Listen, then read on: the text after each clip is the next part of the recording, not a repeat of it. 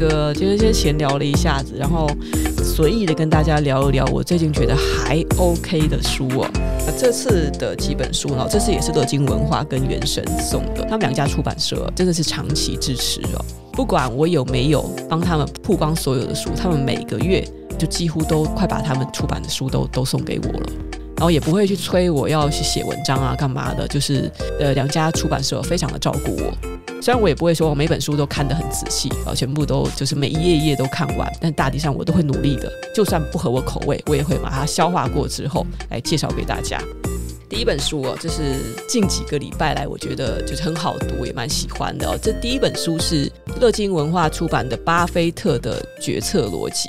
他是一个日本人写的。有很多就写各种什么巴菲特的选股逻辑、选选股策略、巴菲特的什么投资心法等等各种书。英文作者的书呢，那么大体上都写的很啰嗦。我比较讲就是，所以呢，难得看到哎，有是日本人来写巴菲特哦。这个人叫做桑原晃弥。其实我的时候打开之前，我还是蛮期待日本人，就是他们写书嘞，语言比较浅显。然后条理呢，可能会比较适合东方人那种，哎，讲重点，别他妈说废话那种阅读习惯。这个作者呢，他算是经济经营管理方面的专业新闻工作者。这样的书名叫什么？决策逻辑，可能会让你以为这是商业理财书，对不对？他很难得的是，他跟我以前看过的那种各种巴菲特周边书籍不一样哦，写很多关于巴菲特他在商场以外投资的这个领域以外的做法。其实更多的好像是他的人生哲学。它是日本人编写的，原文应该是指华伦巴菲特的让他们的人生精彩丰富的工作和人生的八种哲学，所以他其实应该更多是写他的哲学。那也有写他的投资策略，但是我觉得大概应该占差不多百分之十五的部分。然后其他的部分呢，是讲，就是说从小的时候他就有一个怎么样的理念，为什么他未来会成为这么有钱呢？是因为他从小都非常的喜欢赚钱，而他赚钱呢，并不是持着一个守财奴的那种观念哦，不是说我我赚钱就我要自己花，喜欢赚钱，他同时也喜欢贡献给社会。啊，所以他其实把他的大部分赚来的钱都是捐掉的。巴菲特他的这个出发点非常的崇高，有很多的像是比尔盖茨啊，什么其他的企业家啊，都是被他影响，因此才会捐出这么多的钱。然后，因为巴菲特大家众所周知嘛，他是第一个靠投资致富的首富。呃，大家就会把他的这个投资原则啊，或者他之前买买了一些股票啊，大家就一窝蜂的去学习啊，去去跟跟从啊。然而呢，巴菲特他最初啊自己有在格拉汉的门下有学习过，但是呢，他学习的并不完全是格拉汉的那一套做法哦。像格拉汉那样子的长期的价值投资法，其实以现近现代来讲，你要真的是像那样去做，吃不到太大的鱼生鱼尾。巴菲特尽管早年他是跟格拉汉去学习的，大家也知道他是格拉汉的学生，可是他完完全全就是青出于蓝胜于蓝。格拉汉他是。捡烟屁股，他是把所有的公司，在他们发生的一些景气不好啊，或是遇到坏事啊，但是他觉得公司仍然有未来成长的间啊，还有转机啊。观察了综合的数据以及这个景况之后呢，做一个捡烟屁股的动作。有时候即使这些公司其实并不是很好，但是他觉得股价已经被低估了，已经就是超跌了的时候，他会去做这种就到处捡烟屁股的这种动作。但是巴菲特呢？他从一开始呢，他就是看好说，我觉得我就是要买下一家最伟大的公司。他是去做一个更长远的规划。他跟格拉汉是不一样，格拉汉他的目的是赚钱，然后他要做的是买进被低估的这些公司，哦，趁机去赚这种便宜，然后发一点小财，发各种的小财。而巴菲特是放长线钓大鱼啊，所以你又可以说，其实他们两个人的投资风格是不一样的，所以也不能说好像完全是师承格拉汉。这个是巴菲特的这个选股跟他的投资方面的，因为有很多其他书可能讲得更详细，所以我就直接忽略这一部分。里面要谈到说。巴菲特这个有很多人误解的一点，就是现在很多的投资书籍啊，就是包括说你现在可能去买一些课程啊，或是说我以前可能也会也会时不时的提到类似的说法，然后让你们理解成所谓的投资要分散风险呢，是代表说要分散到不同产业，然后有存股的啊，有价投的部位啊，然后有在做一些高风险的投资等等等，然后根据我的年慢慢增长呢，慢慢的再把资产部位呢配到更低风险的、更低波动的，乃至于债券啊之类的，做这种分散投资。这个才能够降低我们的风险，让我们能够在遇到黑天鹅事件的时候不要受伤那么重。巴菲特本人的做法跟说法，并不是认为分散投资可以降低风险，他是打从一开始不做没有把握的投资，就是说对他来讲呢，投资就是一定要赚钱，不能赔钱。只有赚多赚少的差别。至少我们虽然知道这巴菲特他失败率很低啊，但是还是有失败过。可是呢，他真的是大部分投资都是成功的。对他来讲呢，只是赚的不够多，那个算是不成功。我们以就是巴菲特他在过往他投过的这些公司呢，他自己后来对过往的总结，他都会对外宣称说，其实呢，例如说他如果买了十家公司的话，其中可能有一两家公司是为他带来了百分之八十以上的报酬。真正的你要分散风险，并不是说投很多公司，因此呢，就是不会有一家公司爆掉，然后就赔钱，而是说这个分散风险真正意义上，应该是说呢，如果我投够多的公司的话，我就容易压到宝。真正的意义是这个，而不是说我怕里面哪一家公司不小心亏损太严重。就比如说，在特斯拉现在是涨回来了，但是特斯拉之前跌得很惨。那假如有人之前啊，他可能百分之五十重仓特斯拉啊，那时候啊，就是从一百万台币百分之五十的五十万投在特斯拉里面，然后特斯拉股价跌了一半，那他就现在只剩下二十五万，他就觉得很痛啊。然后可能当时就砍掉了，然后弹回来之后就不知道该捏哪里哦，所以就心情就会非常糟糕，就直接弹在阿呆股。你如果当初有好好的掌控风险了，就比如说高风险高报酬嘛，那你干脆一开始就配置少一点，可能你只呃一百万里面只配了十万，然后乃至五万在特斯拉里面，那你那时候就不会那么痛，因为那个是波动是可以承受的。那你就搞不好那时候你就放着放着不动之后，它又涨回来了，哦，就让你实际上又少亏一笔钱。其实巴菲特他出发点并不是这样子的。他是认为说，如果你多投一点哦，多投你的中奖率就越高。就是其实就就跟他的人生哲学一样，他觉得说，其实叫以量取胜。你必须要做了够多的事情，你才会知道你擅长做什么事情。很多年轻人可能他们刚出社会的时候，最容易问的一个问题就是说，我不知道我擅长做什么，或者说我做这件事情，我觉得呃不快乐。但是也没有办法踏出那一步，再去做其他的。为什么大多数长者都会告诉你们，至少了，我觉得有点智慧的长者都一定会告诉年轻人呢？你们趁年轻的时候啊，不要害怕多换工作。其实你到三四十岁的时候，我还是觉得你可以多换工作，多尝试。只要你觉得你还没有找到你人生的那股热情所在，你就应该不断的去尝试。因为你不去尝试，而且不去尝试的够多的话，你永远都不知道。你最喜欢做什么，或是你适合做什么？你是做什么事情会获得最大的成就感跟快乐？而且你不能说你尝试了一两次之后呢，你就觉得不行，我我人生就注定是这样子了。一定它是有一些有一个量，然后你才可能会有一个重，像股票投资一样，它会有一个成果出来，有一个优秀的，你觉得是中的那个标的。以巴菲特来讲，他就说，哎，十只里面中一个。他这个整体的绩效就上来了。一九六零年代的时候，他当时的投资绩效已经达到百分之三十六以上，然后第二年又达到百分之五十以上，哦，那是非常像鬼一样的这个绩效。迄今为止，每年平均报酬率是百分之十八，这是去年的数据。如果加上去年的话，我估计应该是百分之二十，因为他去年巴菲特他吊打其他的就电子股、科技股，他综合绩效是百分之二十，已经是就是股神了。以前他当然也有这种完全绩效就大爆冲，那种百分之三十、百分之六十以上的时候。这些成果都是因为投足够多的标的，而其中的有几只标的非常非常的猛。但是呢，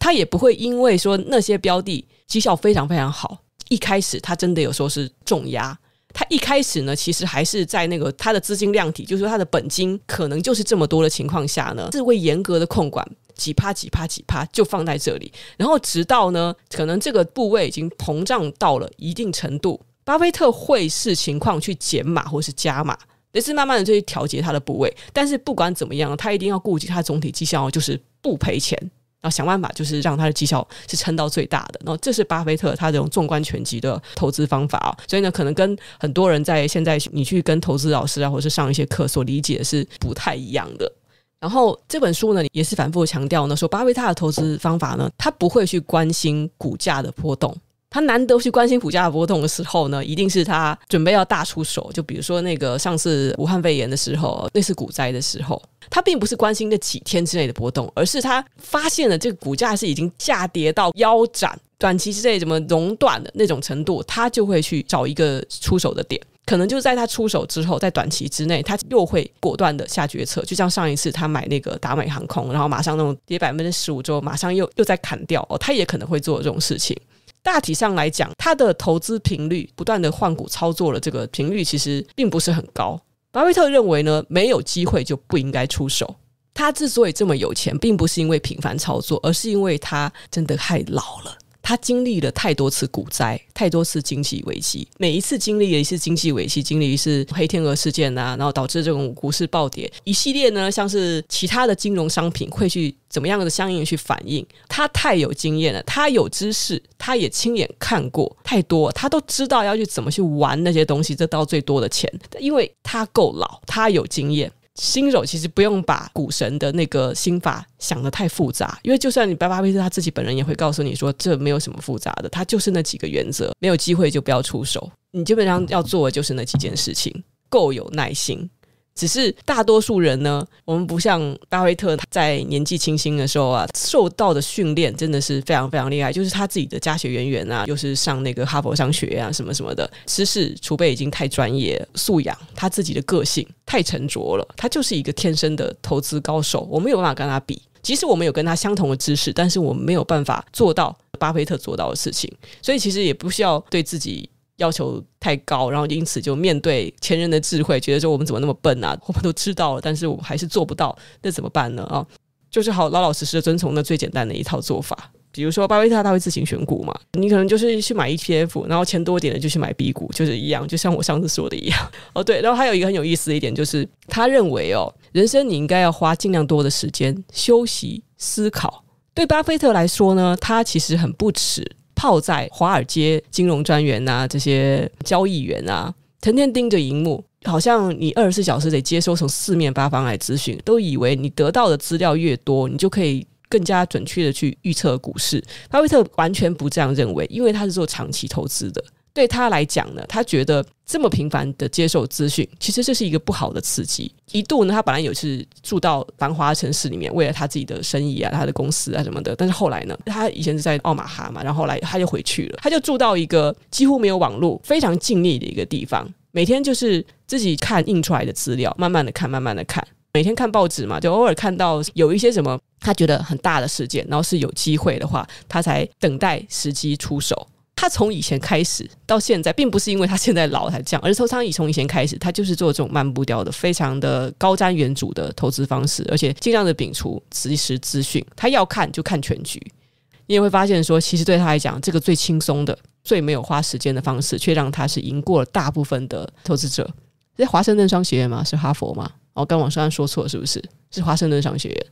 巴菲特还有特别说过，说就是一个礼拜，一个礼拜中呢，如果工作五天。其中可能要花四天甚至四天以上的时间，应该都在思考，然后剩下一天的时间工作。他超级不喜欢排一大堆会议，他的那个行程表几乎都是空的。大部分时间呢，他就是安排做自己的事情。呃，其实具体来讲，我们不知道他私生活到底干嘛，但是他的行程真的是大部分都是空的。然后这让我蛮惊讶的。巴菲特他从年轻经营自己的公司起，他就是大部分的行程都是空的，可能一个礼拜呢花那么一点点时间跟人家开会，要做一些重要决策就结束了。其他时间他觉得要用来思考，但我相信他可能那个他所谓的思考实验室，他还是要看很多东西哦。这最近好像也是呼应了从股灾以来，很多投资人嘛就开始了那个慢活的这种生活。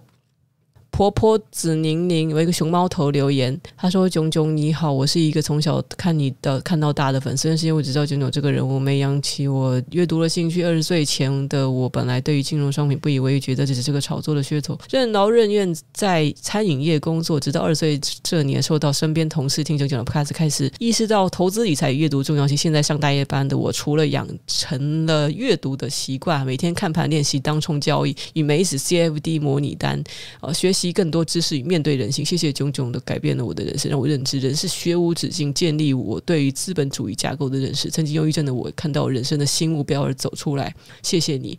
哦，谢谢，谢谢你抖的七百五十块。可是那个当冲交易，你现在还在当冲交易吗？这个时间不太好吧？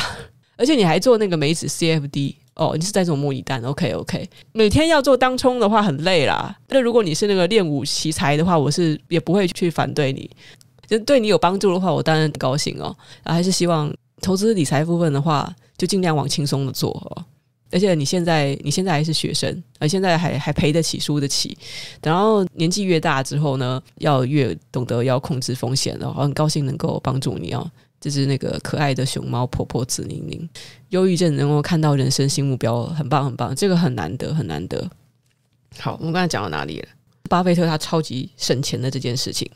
他自己的那个省钱的小心法、小诀窍，我觉得可以分享给大家，还蛮有意思的。就是当巴菲特呢，他在考虑说：“诶，我今天要花十块美金来理一次头发吗？”他其实想的不是我要花十块美金，这十块美金值不值得花？他想到的是，这十块美金在十年后有可能变成一千块、一万块，所以他想的是，我今天要花一千块或是一万块理这个头发吧。他是直接把现在的钱，如果放到投资市场里面会增值为多少，这样去评估现在的钱的价值的。即使是花十块钱、一百块钱，他也会觉得那个是未来可以增加十倍、一百倍的资产，因此。他不会轻易的花钱，因为他讲到说，我花掉这些，那我就少一份钱拿去投资，那这些钱搞不好未来会变成一百倍啊！哦，他就是这样想，很省很省哦。本来他的那个员工啊，都是叫他说，你这这么有钱了，你租一个好看的那种豪华的办公大楼不行吗？就不行，他们那个员工哦，都是租那种小破地方哦，就是那种旧旧的大楼啊。然后他有时候他为了要投资一些公司，巴菲特会亲自到其他公司去造访。他如果发现呢，对方的公司呢，就是有点过度奢华。即使财报看起来漂亮，家公司看起来有成长性，但是他觉得家公司有点铺张浪费的话，他也不会轻易投资，因为他觉得企业会不会节省成本，会不会用钱的态度，已经决定了他未来会怎么去发展，接下来的这个前途都已经可以看得出来。巴菲特是这样认为的。那当然，你可以说这个想法是不是有点老古董啊？但是对他就是一个很节俭、很传统。然后，而且他认为节俭一定是一个美德，他省家里钱也都捐出去哦，所以看完之后我觉得蛮感动的，就是巴菲特身上有很多值得去学习的很好的个人品质。巴菲特回他的母校去演讲的时候嘛，他就有谈到，之所以慷慨的用钱，然后去贡献社会呢，他是认为人生最大的幸福就是要尽量得到人们的爱。他认为人生的目的啦，就是要得到尽量多的爱。人生最悲哀的事情就是你爱的人不爱你。这个也有可能跟他的这个感情生活受挫有关。他老婆当初是下嫁给他，但是没有想到在中年的时候就离开他了。但是不是死掉，就是离开他分居了，不爱他了。巴菲特一直试图要挽回，但是没有办法挽回他的妻子。有时候呢，他会跟他的情人住，也会跟他的老婆住，三角关系，一直到他老婆去世之前都还是维持着。可是呢，他在谈及这件事情的时候，就还是会说，这个是他犯的最大的一个错，就是他没有把他爱的人留在身边。所以他也是常常去告诫别人，如果你爱的人不爱你的话，就是人生是非常非常悲哀的。赚钱，然后去贡献。使用钱对他来讲，这是爱别人的方式，因为他这样子可以，他可以帮助到很多人，他可以把爱尽量的分享出去。他付出的爱越多，得到的爱越多。到巴菲特是这样子深信的，也因此给他争取到了更多的赚钱的动力。然后这是一个循环，赚更多的钱，也是付出更多的爱。得到爱之后呢，他又会觉得我就要再赚更多、更多、更多的钱，直到现在都九十岁了，他还是觉得他要不断的、不断的努力在赚钱。哦，这是他最大的兴趣。想一想呢，虽然是这算他的内在原动力啦。听完他的婚姻故事之后呢，每个人可能这辈子都有一个自己要试图去弥补的伤口。好，我们祝福巴菲特，我们非常感恩有巴菲特这样子的智者，股票之神、投资之神，活在我们的年代。所以我就推荐这本名为《巴菲特的决策逻辑》，但实际上是在讲巴菲特的人生哲学的这本书哦。好，这本书。三百多块钱，然后只有两百多页，因为是日本人写的，这个排版啊非常之松散啊，一下子就读完了。那你觉得得到尽量多的爱，就觉得有点怪怪的。我也是觉得，但是他原话就是这样说的，他觉得要得到尽量多的爱。你说他是不是有点缺爱啊？好了，这书里面是这样讲的，也有可能是编者犯的错误，我不知道巴菲特是本人真的这样说呢。但是我相信呢，他一定有说过是要应该是要付出尽量多的爱。至于是不是得到尽量多的爱的话，我就不知道了。